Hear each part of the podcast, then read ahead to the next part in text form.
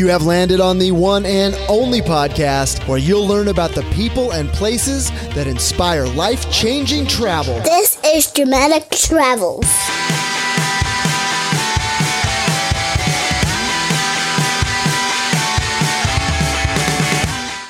Yo-ho, my friend. Aaron Schlein here, and you have landed on episode number 14 of the Dramatic Travels podcast. My featured guest today is Dori Simon. Dori is a filmmaker and a producer. Dori and I talked about a lot of great topics, including her latest film for Matador Network called In Her Shoes. And you can learn more about Dori Simon at DoriSimon.com or on Instagram at Dori Simon. My friend, I really appreciate you tuning in and for all the support you've shown over these first 14 episodes of Dramatic Travels. And I'd like to ask just a small favor, and that favor is feedback.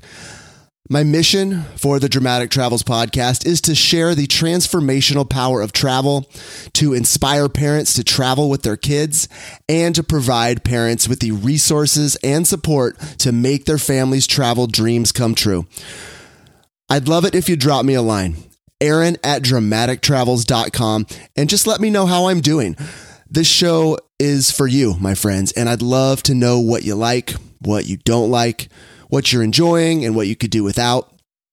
I want to make this show better every week, and you're a huge part of that. I want that feedback so I can deliver this type of show that you need. And if you're game, I would even love to jump on just a quick Skype call with you just for a few minutes. We can chat about what you need from this podcast so I can do my best to offer it up for you week after week. Again, shoot me an email, Aaron at DramaticTravels.com. All right, my friend, let's get off and running with today's featured guest. Here's my chat with Dori Simon. Enjoy.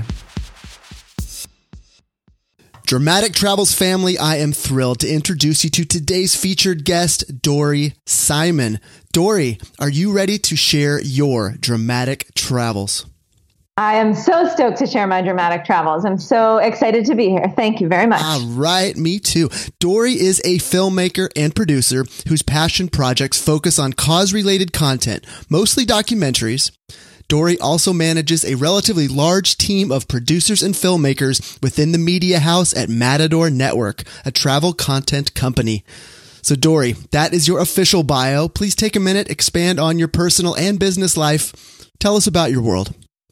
Okay, so yeah, I guess I'll kind of get through the Matador stuff first because it leads into what I'm working on documentary-wise at the moment as well. So I started with Matador as a freelancer. I previously had been freelancing in the film industry for a while, went to school for film, worked on all kinds of projects, but really have a passion for truth and storytelling in a journalistic capacity. And so documentaries are a natural fit for me. I had been freelancing for a long time, not necessarily looking for regular work. And Matador at the time was growing. This is about 2 years ago.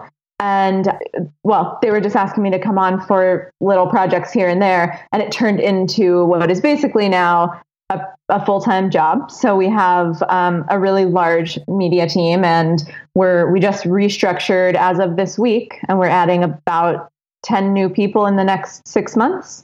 So it's a little bit weird for me because I'm used to being maybe on more of the filmmaker side of things. But right now I'm kind of overseeing the whole program. But the exciting and most exciting part of it for me is working on our original content. And so we're really expanding the original content to include diverse videos that we want to see. So as opposed to just the branded stuff, which we also like to work on. And it's certainly, not a bad way to make money for us. It's, the original content is what we are all excited to do as filmmakers. And I have a project that I'm producing and directing and hosting. So that's kind of my little baby at the moment. What was that like for you, going from, fully behind the camera on the creative side to shifting at least a little bit towards the business side? Well, I've always produced, in addition to filmmaking. So, to actually kind of working with the crew. So it wasn't so much a transition for me, but it's a transition to work with a company regularly and be on a team regularly, as opposed to my projects changing week to week and my crew changing week to week. And it's exciting, but I think there are pros and cons to it. Like I miss working on all different types of projects, but I also really like having an easier kind of lifestyle. Yeah, that's and steady. It's easier. Yeah, steadier. Yeah, steady paycheck never hurt anybody. Totally exactly. Get it. Well, we're going to dive much deeper into all the stuff you're doing on both sides of the camera with Matador. But first, I want to take a minute and just get to know you as a person before we kind of dive into your professional life and your projects. And I always like to ask people, especially, inspirational travelers like yourself, about their earliest travel memories. Where did it all start for you? Just can you engage those emotional memories and tell us about your earliest travel experience? Sure. And I think this is much more interesting to talk about than most of my career right now, just so you know. So I'm excited to talk about this.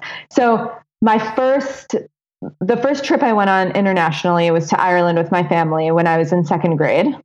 And it was beautiful. My entire family on my mom's side went because her parents are from there. And then she spent some time growing up in Ireland. So a lot of history there with family members. We got to visit farms that my family's run. And I think I often come back to this kind of nostalgic time that I find now more when I'm staying in Airbnbs, less if I'm in hotels, but where my family rented out a farm and we're living in somebody else's house in Ireland, kind of like feeding the barn cats and, eating the local food. And it was the first time I ever spent, and I was very young, but it was the first time I ever spent kind of living in another culture. Fast forward to my college experience, I wanted to study abroad. So I did. I studied abroad in Rome. And within the first day, I felt like I had finally found my tribe. And that was something I hadn't felt before in my life. Like I always had good friends, but I never had a really great group of friends. And I'm still, in what I consider a great group of friends with the people that I just spent one semester with abroad. I can totally relate to that feeling. I've told a story on the podcast before about a trip I took when I was 13 with my grandmother to Soviet Russia. It was 1990, just before communism fell. And I remember coming back. I was in seventh grade and just kind of looking around at this landscape that had been so familiar. And suddenly I felt like I had changed inside somehow, and my friends were still my friends, but I felt like I had evolved in somehow that, and everyone else had just sort of stayed the same. So, and then you talked about that. I think that's what you meant by talking about how you found this tribe later in life that maybe shared those similar inspirations and aspirations that you did. Yeah, exactly. And I guess I should say one other thing before I really dive into the study abroad section, which is that I grew up watching Survivor, which not that many people know is still on, but has a serious community. It's still like my favorite show. I watch it.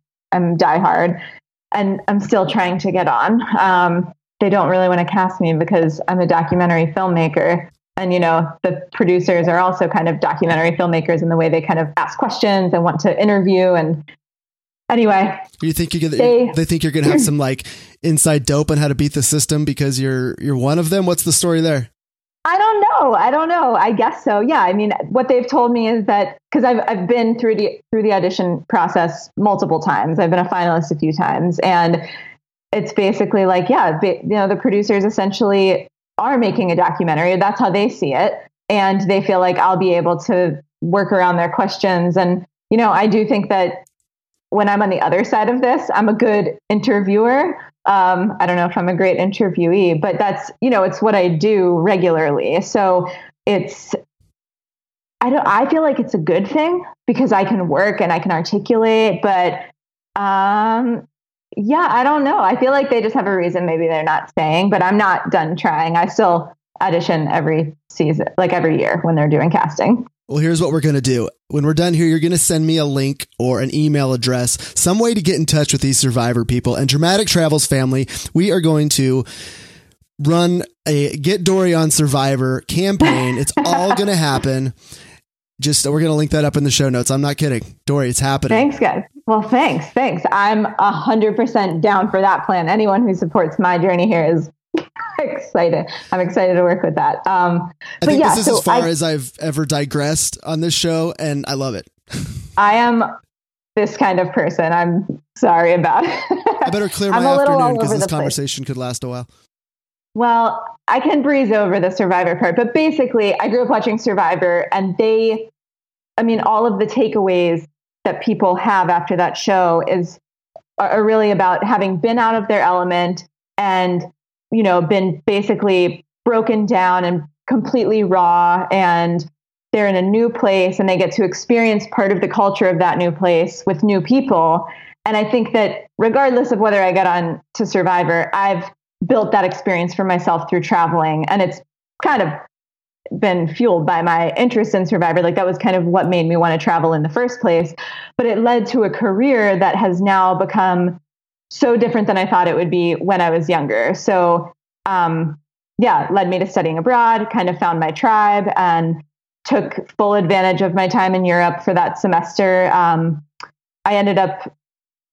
do have a story if you want to hear it about the end of that trip, because it really changed me as a person, I think. Anything that changed you as a person, those are the types of moments that I go for on this show. And I would be remiss if I didn't allow you to tell that story. Fire away. Okay. So I had been traveling just to travel for a while, and I was interested in making films just to make films. I didn't have a preference. I was just kind of interested in all types of travel, all types of filmmaking. And on the very last part of my last leg of that semester, I went to Israel and Egypt with a group of friends. And we were, kind of road tripping through Israel when we went into, Palestine. And we had a taxi driver who was charging us practically nothing for the entire day to take us around. We had just found him right at the border. We walked across the border and he took us around. And throughout the day, we got to know him a little bit. And he was only a few years older than us, but the wall had been up since he was 19 years old that separated basically him from the entire outside world. His passport was no longer, able to bring him almost anywhere. He was, his family was unable to make money the way they used to make money. That's why he was driving a taxi instead of, I don't remember what he was going to do otherwise, but instead of doing what he wanted to do otherwise. And it became like this huge day for us. And at the end of the day, he asked us if we wanted to go have tea at his mother's house. And keep in mind, I'm still like pretty young. I hadn't ever done something like that. Like, it's one thing to be in a taxi. It's another thing to go to somebody's house. I'm thinking of what my parents would say and all of the stereotypes that come along with, traveling in an unknown area of the world and culture. And, but we took him up on it. And I have very few memories stronger than sitting on his mother's porch there in Bethlehem, watching, the sky and talking about his kind of limitations in life and, because of religious and political reasons. And I was sitting there thinking, wow, I'm certainly feeling really lucky, because I had, he was talking about that he just wanted to go to Paris and he just wanted to go to New York City and he wanted to travel. And I had just been to Paris and I was about to move to New York City, where I then lived for the next almost 10 years. And it was eye-opening. And I eventually wrote a little crappy article about him. I didn't think it was crappy at the time, but, and I think it really was the first time that I was inspired to tell other people's stories, because I came back talking about that man nonstop to my family and telling them about the differences between us and how it made me feel like the world is so much smaller than we realize, and that you can connect with people who you might think you have nothing in common with. And I think it ultimately led to me wanting to make documentaries. I just find it fascinating when you just consider that the exchange that you had with this young man and his family, just imagining what they might have, the stories they might have told about you later on, and probably the inspiration. This American woman came through and she told us the stories of her travels, and she'd been to all these beautiful places that we wanted to go. And they may speak of you in that same kind of inspirational tone that you speak of them. and just hearing about their everyday life. And I just find that fascinating. I just love it. And just the kindness that you find in every corner of the world. I just love stories like that, because there are kind people in absolutely every corner of planet Earth. And I encourage people, get out there and find them. This world is not as scary as we're led to believe. And that's a huge obstacle for travel, whether it's traveling by yourself or traveling with your kids.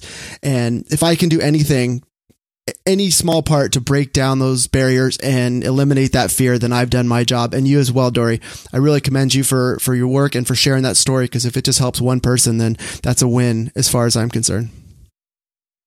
Cool. Yeah, I couldn't agree more. I think that I agree. There are so many kind people everywhere you go. And that was really the inspiration for the series that I'm working on, In Her Shoes, because it was like, I can connect with women everywhere I go. I find kind people and open hearts everywhere I go. But where it's like in America, especially, I feel like we're afraid to talk about certain things, or we don't understand it, or it's sad, so we don't want to watch it. And, you know, I'm trying to make my work be something that people want to watch, so, and to focus on the positive aspects of people's lives instead of just the kind of caricatures that we see in media so often, which are like, you know, the poor people are represented as just poor. You don't see the other part of their lives. Or you might see, well, oh, wow, everybody's so happy. You know, they're the poorest people in the world, but they're so happy. But it's still a caricature to a degree. We don't get into the dynamic personalities that all humans have. So that's what I'm trying to do. Well, yeah. And you did an unbelievable job in your In Her Shoes documentary about a young woman, a 17-year-old woman, Ronnie, in India, where you painted this wonderful picture, and you humanized her in such a way that this story, this potentially very unrelatable for people in our country. She was the child of a sex worker living in a house where they're educated and also offered therapy to help them progress their lives. Fill in any blanks here where I'm summarizing the best that I can.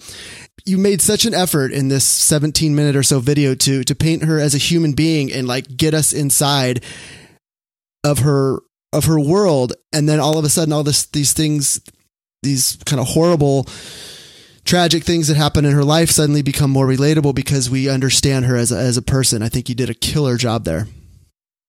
Thank you so much.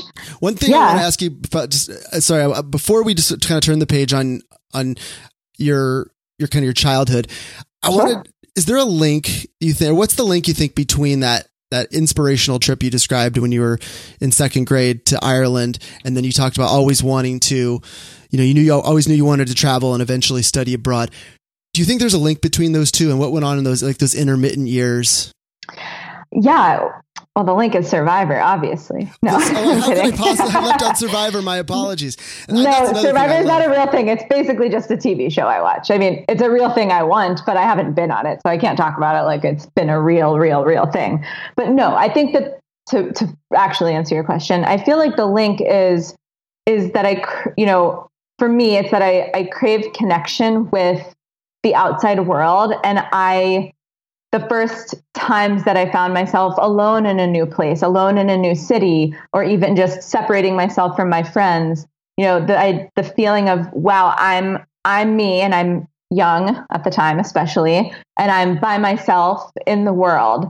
It's like, who am I? When you aren't defined by all of the other people around you, you get to finally realize that you can define yourself. And I think some people do realize that without travel, but it's the biggest takeaway I feel every time I go on a trip, just finding myself again and again and again, the more I kind of challenge my surroundings and introduce myself to new places and people and things. Totally agree. And reflecting on sometimes those more challenging or moments of adversity, those end up being the kind of the shiniest moments, the ones that when you get home and you start reflecting on your experiences, and those experiences, it becomes an addiction. You crave those sort of out of your element, outside of your comfort zone experiences. And those are the sorts of experiences that I encourage my listeners to seek out and to overcome those barriers and get out there and see this world and learn. Oh my gosh. I mean, you learn about the world, of course, but you learn just as much, if not more, about yourself. And that was one of the things I got from your story just now. So thanks again for of course, for sharing that. Another question that I like to ask all my guests is about low moments from your travels. So we kind of talked a little bit about challenging moments and obstacles and things you learn from. Can you take us to a moment in your travels, just the lowest of the low and something that really rocked you and then what you learned from it? Sure. So this is actually pretty recent. And when it happened when we were shooting In Her Shoes, the series that I've been talking about. So, I have a lot of anxiety on a regular basis, but I do a lot of maintenance and I take care of myself. And it usually, in fact, I don't think it really ever affects my day-to-day work, other than making me a maybe, retentive person, but it's never been a bad thing for me. But, through the process of filming In Her Shoes, I was faced with a lot of new moments. So first of all, I was working with girls who have experienced major, major trauma in their lives, from sexual abuse to being trafficked into sex work. And now they work at this, they live at a shelter for girls who are rescued from that lifestyle. And none of them are too young. Ronnie was the youngest, so she's 17. But basically everybody was dealing with really heavy subject matter, and they were opening their hearts and opening their stories to me. And then I had the responsibility to, sorry, hitting my microphone. And then I had the responsibility to tell their stories, and especially Ronnie's. And so as much as I spent some time with them before we had the cameras rolling, we didn't have that much time to work together, to get to know each other. And then throughout the week, I was there for about 10 days. I think that was weighing heavily on me, just the responsibility of telling people stories, and in the film format where really I could choose to frame it any way I want, and I wanted to be as honest and respectful of their stories as I could be. On top of that, we were just running crazy hours, and the last few nights slept literally under, 2 hours each night. The final night we slept for, I think I slept for 25 minutes just to get a quick nap in, because it was just two of us on the ground. And I went, we were downloading footage and organizing it all night, looking at everything we had. So it was tough. And the last day we had saved a few interviews for the last day, and I was the host, of course, so I'm on camera, and I had to do my takeaway. And, I'd be interested in how, what your thoughts are on this, because you, of course, host something and you need to prepare yourself. And when you are kind of on the spot, I mean, usually that's a nice place to be, because you can give a natural response, but I was digesting so much with the brain power of a slug. I was taking on in all of this information, working through so many new experiences with the girls, finally feeling like the story was formed, but I almost wanted just a day to script my takeaway, and I didn't have the opportunity to do that. And I was, first time host, millionth time filmmaker. I've done this before, but not as the host. And so it was a different kind of pressure. And as we led into the last, that last shot, when I was going to do my takeaway, we were doing it in the stairwell, 'cause all the girls keep their shoes outside of the house where they live, which is a 6-story walk up or something. And I was sitting there trying to think of my takeaway, and we accidentally locked ourselves out of the house and locked their keys, the only keys that they had for the entire group, inside the house. And none of them were there. They had trusted me with the keys. They had said, go back, shoot what you need to, get your stuff.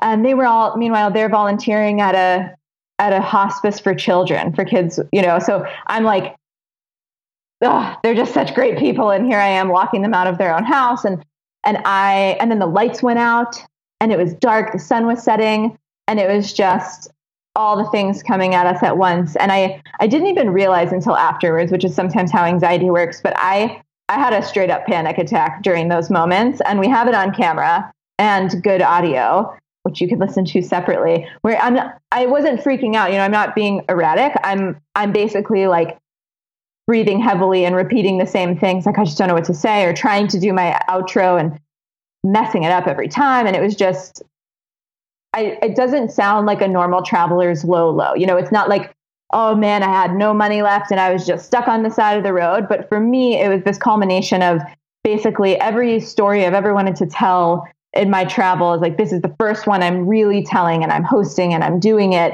And here I am, and I can't follow through. And my anxiety, and it wasn't until later that I realized, oh, my anxiety is what held me back there, / not sleeping and all of the other things.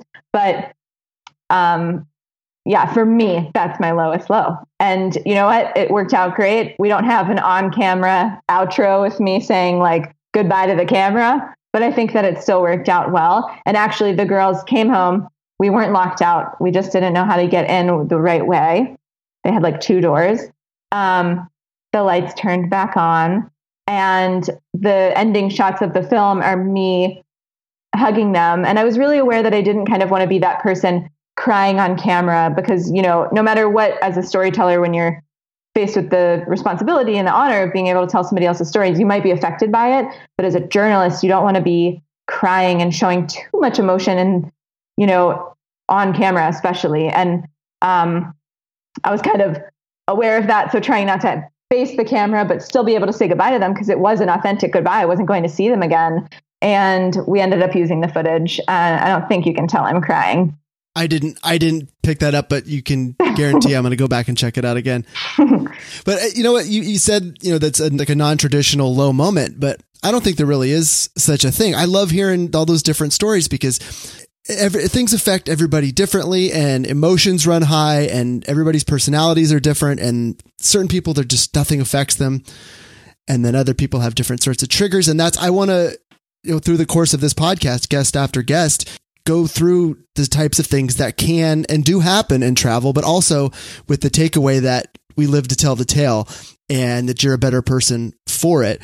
Talking about, you know, the different things that are that people fear, but also talking about the different things that inspire people to travel or to live the life that they live. You just never know where that inspiration is going to come from.